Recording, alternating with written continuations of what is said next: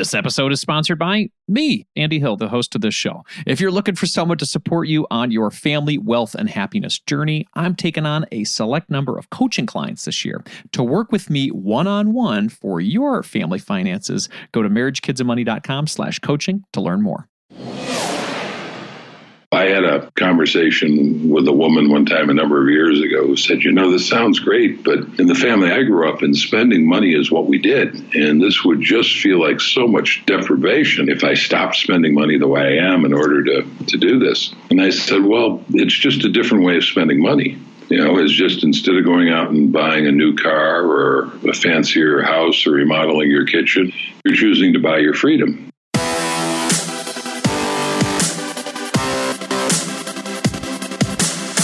Show is dedicated to helping you strengthen your family tree and live financially free. Welcome to the Marriage, Kids, and Money podcast, everybody. This is Andy Hill, and today we're bringing you another Best of MKM episode.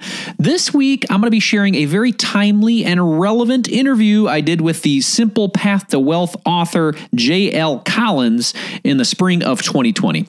This was a time when the stock market was a little bit down due to the pandemic. Everybody was freaking out because nobody knew what was going on, and the stock market really had a turn for the worst, kind of like recently. So, um, JL Collins not only talked a lot of us off the ledge that spring, but he taught us the simplicity and power of index fund investing for long term financial success. Long term not short term, long term. So I think you guys are really going to enjoy this interview. It's very timely, and this guy is very, very motivating. So without further delay, let's jump into today's show. Today, we're talking about investing in the stock market outside of your 401k and IRA. Now, with the recent downturn in the market, some people are seeing this as a great time to buy stocks and invest. But where do we start, right? Well, our guest today is JL Collins, and he's going to help us answer this question. JL Collins is the writer at jlcollinsnh.com and the author of the book, The Simple Path to Wealth Your Roadmap to Financial Independence and a Rich, Free Life. His simplified investing wisdom has been featured in dozens of five star podcasts. His featured talk at Google has been viewed over a half a million times, and even MarketWatch calls his book the number one book to read if you want to retire early. When JL isn't helping us find a simpler path to wealth, he's spending time with his wife Jane of almost 40 years and his daughter Jessica. Welcome to the show, JL. It's a pleasure to be here. Thank you for the great introduction. I have to tell you, I didn't know that Market Watch had, had said that about my book. So I, I've already learned something new today. See, I can teach you something and then you can teach us something, right? Absolutely. And you went first. I appreciate that. no problem. You know, I'm very interested in your path to financial independence. So, when did you first decide that this is something you wanted to pursue in your life? Well, first of all, I, I think you and, and, your audience should understand that when I made that decision, there there was, as far as I knew, there was no concept of financial independence out there. At least I certainly hadn't heard of it. I watched my father have a serious business reversal uh, because he was a cigarette smoker and his, his health failed, his ability to earn money failed, and along with that, our lifestyle failed because he was not a saver and investor. And that made me realize at a young age that this is a, or can be, a financially precarious world if you don't take steps. And so I knew early on that I wanted to have a financial buffer. I mean, from the time I was in high school, I didn't quite know how to go about that. But once I got in the working world, I started saving half, of my income and I started to learn how to invest, and I made every mistake you can possibly make. But nevertheless, it was a start. And if you have a high enough savings rate, it accommodates a lot of mistakes. Yeah, that's the big choice to make to save half your income when you maybe don't have the direction to do that. Were there any influences back in that time where you're saying, hey, I've seen people do it this way, and maybe this is why I'm moving that way? You know, there really weren't. And I've often said uh, my journey was kind of wandering in the wilderness because I had, there was, of course, no internet. There were no personal computers for that matter. So I didn't have any role models. I didn't know anybody else who thought the way I did or was doing what I did. In fact, I often questioned myself because I was so out of step with the people at, at my office and, and what have you. But it felt right to me. So I kept coming back to it. And because I started living on 50% of my income from the very beginning, it wasn't a hardship. I mean, it was, you know, when I, my first professional job, and now I'm dating myself, paid me $10,000 a year. So I just approached life as if I was being paid 5000 and that first 5000 went right off the top to, to buy my freedom. Well, let's talk about how you bought that freedom. So you said you started investing. What did you do at that point to start investing that other portion of your income? So this would have been 1975, and I didn't know anything about investing at the time, and I'd accumulated, I think, five thousand dollars just in a savings account. And I was working in downtown Chicago at the time, and about a block from my office, there was a brokerage office, a storefront. So I just walked into the brokerage office and I said, I have $5,000 I want to invest. I was appallingly ignorant. I said, I have $5,000 I want to invest. And the nice lady said, well, let me, you know, let me sit you down with one of our brokers. And, and he asked me a few questions about risk and what have you. And I, you know, I said the typical things beginners say. I worked hard for this money. I don't want to lose it. I want something safe. And in retrospect, he he did me a solid. He he put me into Texaco and into Southern Company. Texaco, of course, is an oil company that's been merged into other oil companies at this point, and Southern Company was a utility and they both at the time paid a handsome dividend and were pretty conservative investments. I knew about the dividend. I wouldn't have known what a conservative investment was if somebody had, had said that. So I just followed his advice and I bought those two. And they would have actually served me very well over the years had I held them. But of course, the moment they went up a little bit, I got trigger happy and I sold them. So, you know, as I say, I made all the mistakes you can possibly make. That was just the beginning of a long line of them. so, when did you transition from investing in single stocks to index funds? I know that's a big part of your path. Yeah, that, and that's kind of an embarrassing question because it took an embarrassingly long time. So, coincidentally, as, as, I mentioned, I started investing in 1975, and that just happened to be the year that Jack Bogle brought out the very first index fund, an Index 500 uh, S&P 500 fund. I didn't know that at the time, and even if I'd known it, I would not have been wise enough to embrace it. I know that I would have been wise enough to embrace it, by the way, because 10 years later, when a friend of mine in, in the investment business introduced me to the idea of index funds, I wasn't wise enough to embrace them then. And it took me probably another 15 years before I did. And one of the great ironies, by the way, is I actually achieved financial independence before I embraced indexing picking individual stocks and picking mutual funds that were actively managed and run by stock pickers. And I think that's an important point because it's not like that doesn't work. It's not like you can't achieve your goals there. It's just a whole lot more effort and for a substandard result compared to indexing. So, had I embraced indexing when I first heard about it, I'd be far ahead of the game. It would have been a lot easier journey.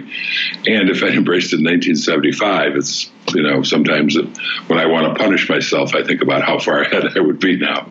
So, I guess if you were looking at today with the same choice between individual stock picking and index funds, I know you speak a lot about index funds now, and you say there's no you know right way or wrong way. Why do you think index funds would be a better choice for people today, or or would they be?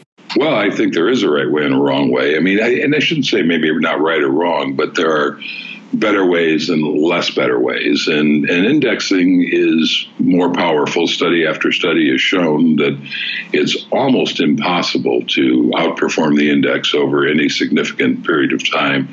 Professionals can't do it. Now, there's some people who make the case that individuals have advantages over professionals, and that's true, they do, but they also lack the resources that professionals have. So I think, on balance, that's probably an equal playing field. And and when people tell me that they've outperformed the index over years on their own, So that's great.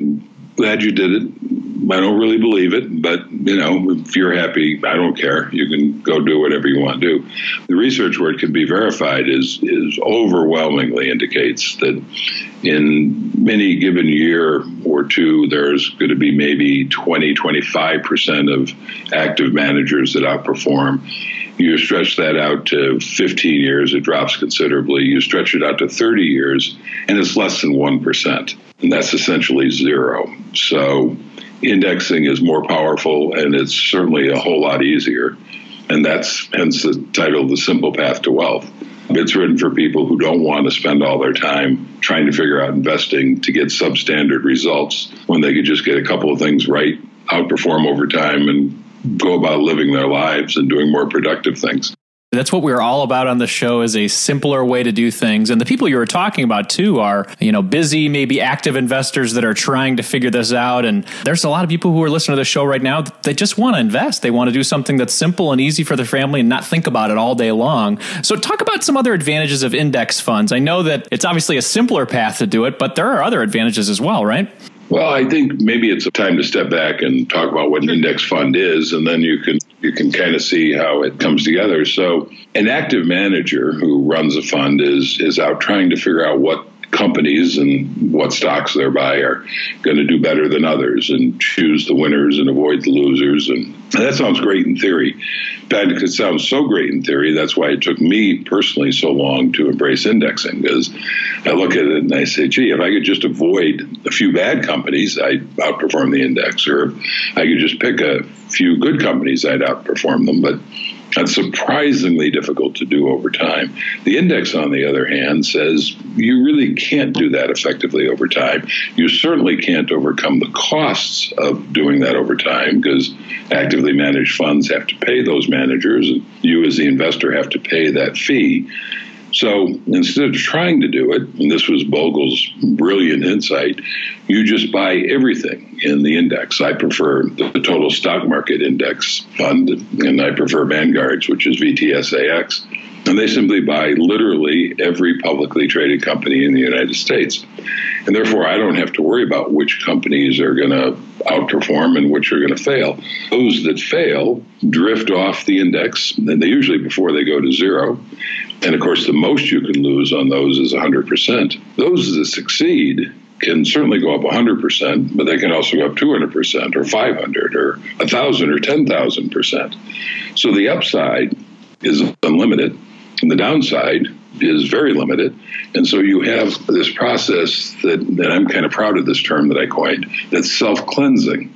So the S&P 500 fund or the total stock market index fund made up of this this group of funds uh, a group of companies group of stocks in the fund it's continually cleansing itself the ones that fail fall off new exciting companies that are coming up and have been created get it the winners are allowed to run, and that's why it continually outperforms and continually goes up over time, even though it's going to be a wild and volatile ride, as certainly the last few weeks have shown us. Absolutely. We're in a major volatile time. So you mentioned Vanguard as a place you like to invest. Why Vanguard versus other things? You know, there's a wave of interest in apps like Robinhood and things like that right now. Why Vanguard over something like Robinhood? Vanguard is unique, and this is another part of Jack Bogle's brilliance. Vanguard is unique in the way it's structured.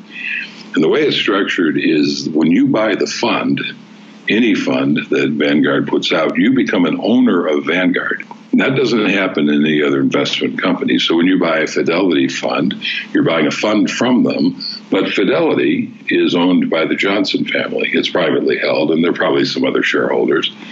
And so Fidelity has two masters to serve. It has you, the investor, and they certainly want to do a good job for you because that way you stay invested and you keep putting your money with them. But the main master they're serving are the owners. And that's true of any business. That doesn't make them bad guys, it's just a characteristic. With Vanguard, their interests are completely aligned with yours as the investor because you're not only an investor, you're an owner. T. Rowe Price is a publicly traded company.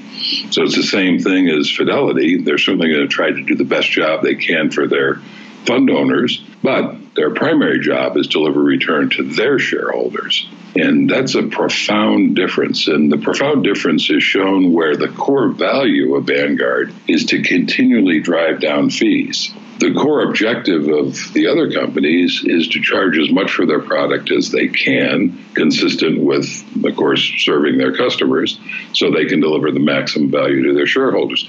This is not a bad thing. This is not a corrupt thing. This is the same thing that General Motors does when they sell cars. You know, they're trying to sell those cars for as much money as they can, consistent with getting people to buy as many as they can for the benefit of their shareholders. Same thing with Apple Apple makes devices. They're trying to sell them for as much money as they can, consistent with selling as many as they can to the maximum benefit of their shareholders. Both those companies and every company does that by trying to put a great product in front of their customers. But make no mistake, their customers are not their primary master. And long answer to an easy question.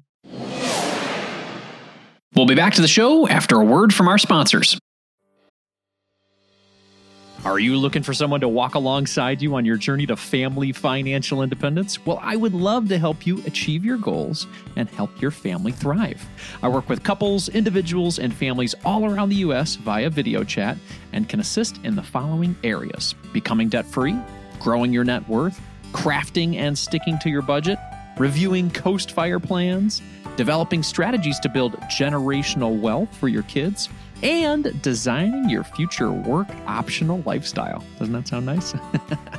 if you're interested in working with me one on one, you can book a time with me by visiting marriagekidsandmoney.com slash coaching. I would love to help you strengthen your family tree and live financially free. Visit marriagekidsandmoney.com slash coaching to learn more, or you can click the link in our show description. If you're looking to improve your financial situation, it helps when you're able to cut out unnecessary costs. Cell phone services are a necessity for sure, but we don't need to be overpaying for them, right?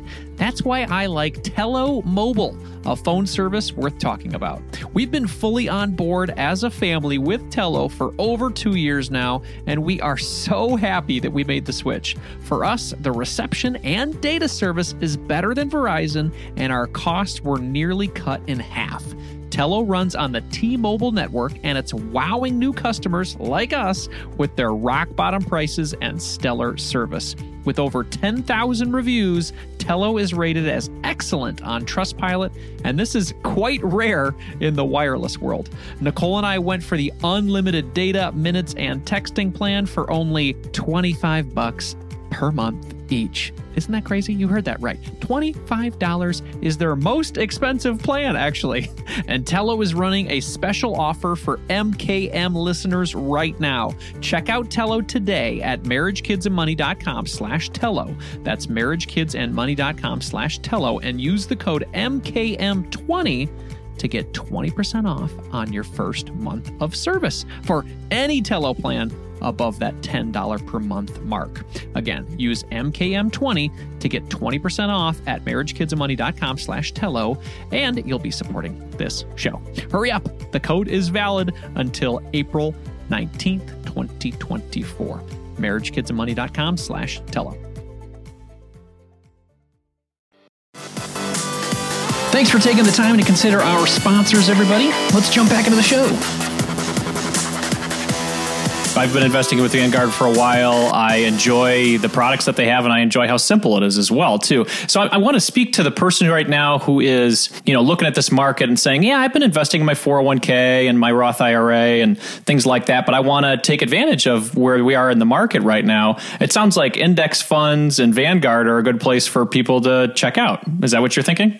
Yeah, absolutely. I mean, that's what again, Vanguard is is my favorite. Let me also quickly make the point that if you are interested in buying a total stock market index fund, which is my preference, or an S&P 500 index fund, which is almost equally good, an index fund is an index fund. So if you buy a total stock market index fund from Fidelity, you're going to get a very similar portfolio to Vanguard's. It might be a little bit different because sometimes they track slightly different indexes, but essentially an index fund is an index fund. So any of your listeners who are currently invested with Fidelity or some other firm and they like them, they're comfortable with them, they shouldn't feel compelled to change to Vanguard.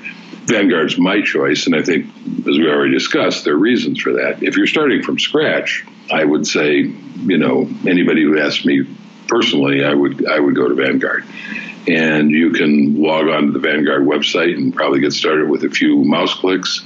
If you're uncomfortable doing that, you pick up the phone and talk to the representative and say, hey, you know, I want to open an account. And uh, they'll walk you through it. The mechanics of opening the account are very easy. Absolutely. It's a point at which maybe people are saving for a while in their retirement and they think, well, you know, I'd like to have a little bit more money today. And I keep hearing about this concept of early retirement. That sounds really nice. How does somebody make that decision of when to stop investing in their 401k or IRA versus a taxable brokerage? Or do they do both? How does somebody make that decision? Well, I think, first of all, if, if you are making the decision to be financially independent, at a relatively young age or at a relatively short period of time. And by the way, you don't have to start at a young age to become financially independent. So, if you have a savings rate of about 50%, which is what I did, the numbers tell us that's going to take you about 14, 13, 14 years to get to FI based on the various metrics we can talk about later. That doesn't matter if you start at the age of 20 or you start at the age of 50 it's going to take about a decade and a half or a little bit a little bit less. If you, if you are going to save at that kind of rate, at a 50% or greater rate to get to FI in some relatively short amount of time, by definition, you're probably already going to be maxing out your tax advantaged accounts like IRAs and 401ks. And you're going to have extra money to invest in all likelihood. And that's when you open a taxable account. So I guess my advice would be first fund your your tax advantaged accounts and then open your taxable account. But that's probably going to happen at the same time if you have the kind of savings rate it's going to take to achieve FI in a relatively short period of time. Can you talk about why it's important to take advantage of those tax advantage accounts first? Well, I mean, first of all, there's only so much that you can put into tax advantaged accounts and they reduce your taxes right now, which allows more money to be invested and then to grow and earn over time. And there is a presumption made that when you I don't like the word retire, but when you start start living on the portfolio and you start drawing on those accounts, you will be in a lower tax bracket. So you avoid paying tax in your peak earning years or in your earning years where you're paying relatively high taxes you give up your earned income, you start living on the portfolio. Presumably, your income and your tax bracket drops at that point. So, even though you have to pay taxes ultimately to the government, you're going to be doing it at a lower rate. Now, there's a lot of assumptions in there. Who knows what tax bracket? If you're a young young person and you know you're looking out 20, 30 years, who knows what tax brackets will be? But it's a bird in the hand, and so that's the immediate advantage.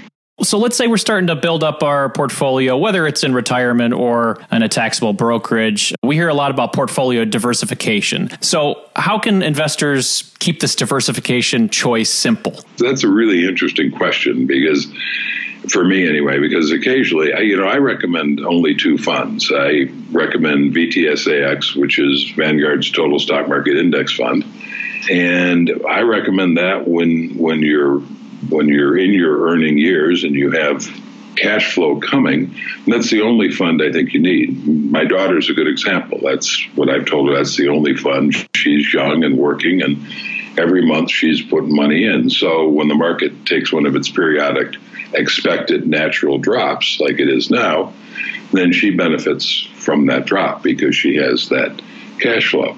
And some people say, well, what about diversification? I mean, isn't isn't that important? You're only recommending one fund.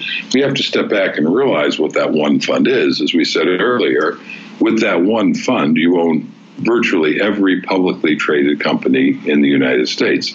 That's last count somewhere around 3,600 companies. Now, to put that in perspective, because sometimes, you know, people get a little little off track, I think, worrying about diversification. When I was young, which is a long, long time ago, and index funds didn't exist, at least initially, and I was first looking at this stuff, the recommendation to have a, a well diversified portfolio, you know, typically you were buying individual stocks because that was the most available option. A well diversified portfolio was defined as owning seven or eight industries, right? So picking seven or eight sectors, and then picking one or two companies within those sectors. And that was your portfolio. And that was considered well diversified. Well that's maybe 15 16 stocks all together but that was a well diversified portfolio. So when people say to me jl you only want one fund. You're not diversified enough. Kind of don't quite understand what that one fund is and what diversification used to look like thousands of thousands of companies instead of 17 right? That makes a lot of sense Let's talk about early retirement because we poked at it a little bit there. You said 14 to 15 years if you're doing this path right at 50%. How can somebody do that? Let's say somebody is starting today and they're 30 years old and they said, you know what? I think this is a great idea. I think I can do this in the next 14 to 15 years if I live on 50%. What would be their first step to walk a simple path for financial independence? Well, I suppose the first step is if, if they're 30 years old and they haven't had a high savings rate, if they're like most people, they're probably saving most of, or they're probably spending rather most of their income. You know, maybe, and most Americans live paycheck to paycheck. So maybe if they're really ahead of the curve, they're saving five or 10%, and that's not going to get you to early retirement. That's barely going to get you to a retirement at 65 or 70. So the first thing they're going to need to do is look at their expenses and figure out how to organize their life in such a fashion to live on a lot less. I never had that because I just did it right out of the box.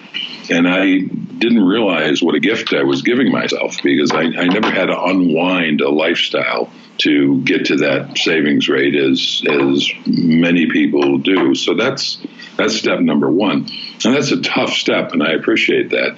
And I think the way you reconcile it is you have to say, well, how important is my financial freedom? Because that's really what you're buying. So I had a conversation with a woman one time a number of years ago who said, you know, this sounds great, but in the family I grew up in, spending money is what we did. And this would just feel like so much deprivation if I if I stopped spending money the way I am in order to, to do this. And I said, well, it's just a different way of spending money. You know, it's just instead of going out and buying a new car or a fancier house or remodeling your kitchen, or you're choosing to buy your freedom. And it's not my job or responsibility to tell anybody what to do with their money. That's it's your money. You can do whatever you want to do with it. What I would suggest is think about how valuable is financial freedom to you. And if you find yourself putting off in because that's what you're buying with investing. And if you find yourself putting off setting aside that money and investing it in order to buy the fancier car or to remodel the kitchen or the wardrobe then clearly financial independence is not that valuable to you. And that's that's okay. I mean everybody lives their own life. But it's not reasonable to say I still want to keep buying all those things I've been buying. I still want to keep living the same life I've been living, and I want to be financially independent. You're going to have to make some hard choices. I mean, for me, the you know the idea of my freedom was always nothing else even came close. So it wasn't a hard choice for me, but for some people, I imagine it would be a hard choice. What was it about financial independence or early retirement at that time that excited you? I mean, was it getting out of the work that you were in, being able to spend more time with family? What was your driving force? Well, as I said earlier, you know, I watched what happened to my father and by extension our family, and I never wanted to be in that vulnerable position. So I think that was the start of it. And then there was just living, living. I never felt deprived. I mean, it just if you sit back and you think about it, and that first ten thousand dollar job that I had, well, if I if I hadn't been pursuing financial independence and I'd had a five thousand dollar a year job, I would have figured out how to live on that because that's what you kind of have to do. And and then of course I didn't stay making ten thousand dollars as my income grew. So did the amount of money I had to spend. I mean, because when it went to twenty thousand now, I'm doubling both my investment money and my living money. So just never particularly felt like deprivation to me. It's a good path to live, and you've created a lot of opportunity for yourself. So I understand you've traveled around the world and spent a lot of good time with your family and been able to give back too, especially with this interview today. I really appreciate you taking the time to share this with us. Where can people find you, read your blog, and maybe purchase this book that you have? Well, the easiest way to find me is jlcollinsnh.com. That's the blog. Uh, you can also find me on Twitter and Facebook, but the blog is, sort of this the center of everything. And if you go to the blog, you'll see a copy of the book in the upper right hand corner, and you click on that, it takes you to Amazon. I would hasten to say there is nothing in the book that you can't find on the blog, and that was by design, and actually went against the recommendation that book publishing people gave me you know, the recommendation was make sure there are things in the book that they can't find in the blog, so they have to buy the book. And I thought, well, that's kind of a bad thing to do. I mean, I you know, I want the information to be available. So the book is it's a little better organized and and a little more concise, and I think the writing's a little more polished. Uh, at least I spend more time polishing it. I'll let I'll let the readers decide. So, then you can find the book on Amazon. You can get it at your library, but all the information is on the blog itself. And on the blog, there's a section called the stock series. That's where most of the information is. So I'd suggest anybody listening go first to the blog, read the stock series, or at least read a few of the posts in the stock series and see if this resonates with you. And if it does, you can just, you'll get everything out of the blog if you want to do that. And if you want to take the next step and buy the book, then that's great. You'll help pay for my travels. Absolutely. Well, I've enjoyed the book a lot. I've actually given it away on this show a couple times. So I really appreciate you being here to share this knowledge with us. And for those who are starting to invest right now, to help them create a simpler path to financial independence. JL, thank you so much for your time today. Well, thank you for having me, and thanks for recommending the book. I appreciate it.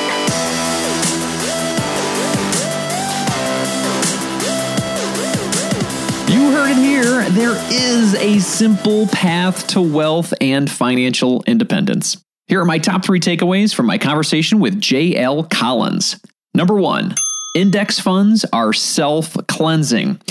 JL's term self cleansing, it's a great way to understand the power and simplicity of index fund investing. When one company falls out of the index due to poor performance, you're automatically not investing in them anymore because they are not a part of the index. Voila, self cleansing. Number two, invest in tax advantaged vehicles first.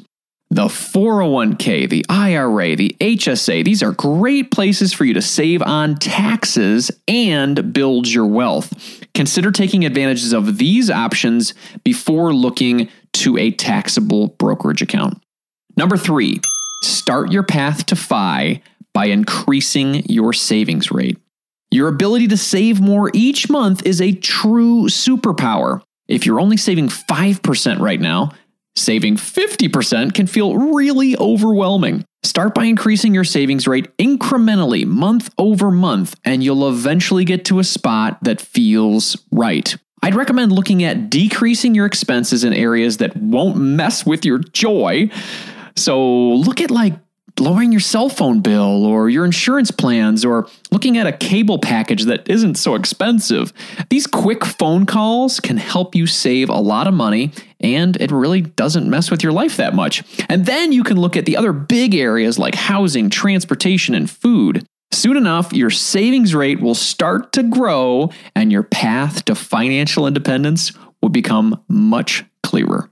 JL, thank you so much for helping us find our simple path to wealth. I wish you and your family a safe and happy and healthy year. As a quick reminder, everybody, this show is for entertainment purposes only. Be sure to seek out a financial professional for your specific situation. Big thanks today to Dan Tabbitt for editing this show and also Alec Collins for putting together our YouTube videos. I feel really grateful to have you guys both helping out on the show. Thank you. Before we go for the day, I'd like to ask you to do one thing to support this show, everybody. Join our Thriving Families Facebook community. We have a group of over 800 participants now and it is growing, man. It is growing, and we're having a lot of fun. One thing that we like to do in that community is do a shout out for people who are doing some great things. So we throw in there and we say, hey, what are some wins you've had recently? And tell us about them so we can celebrate you. So I'm just pulling up the website right now and we're going to look it up and see what people are up to lately and how they are crushing their goals. So, one piece of news that was shared in our Thriving Families Facebook community in the wins section was John sharing about how he is on track to become a millionaire by the end of 2021. And that is such a cool goal as we're talking about people reaching financial independence today and tracking your net worth. So if you've got some fun wins to share, you know, maybe you're not becoming a millionaire like John, but where are you on your path to becoming a millionaire down the road, whether it's 10 years from now, 30 years from now? Share with us where you are and your wins along the way, and even interact with folks like John in our community to learn how they are doing it as well. So that's what's going on in the Thriving Families Facebook community. Come join us, share with us, and help everybody win and thrive. It is a lot of fun. Again, you can check that out at marriagekidsandmoney.com slash community. In the spirit of growth and inspiration, I'm going to end the show with a quote today from Sir John Templeton. The four most dangerous words in investing are this time it's different. Stay consistent and keep riding the roller coaster, my friends. Carpe diem.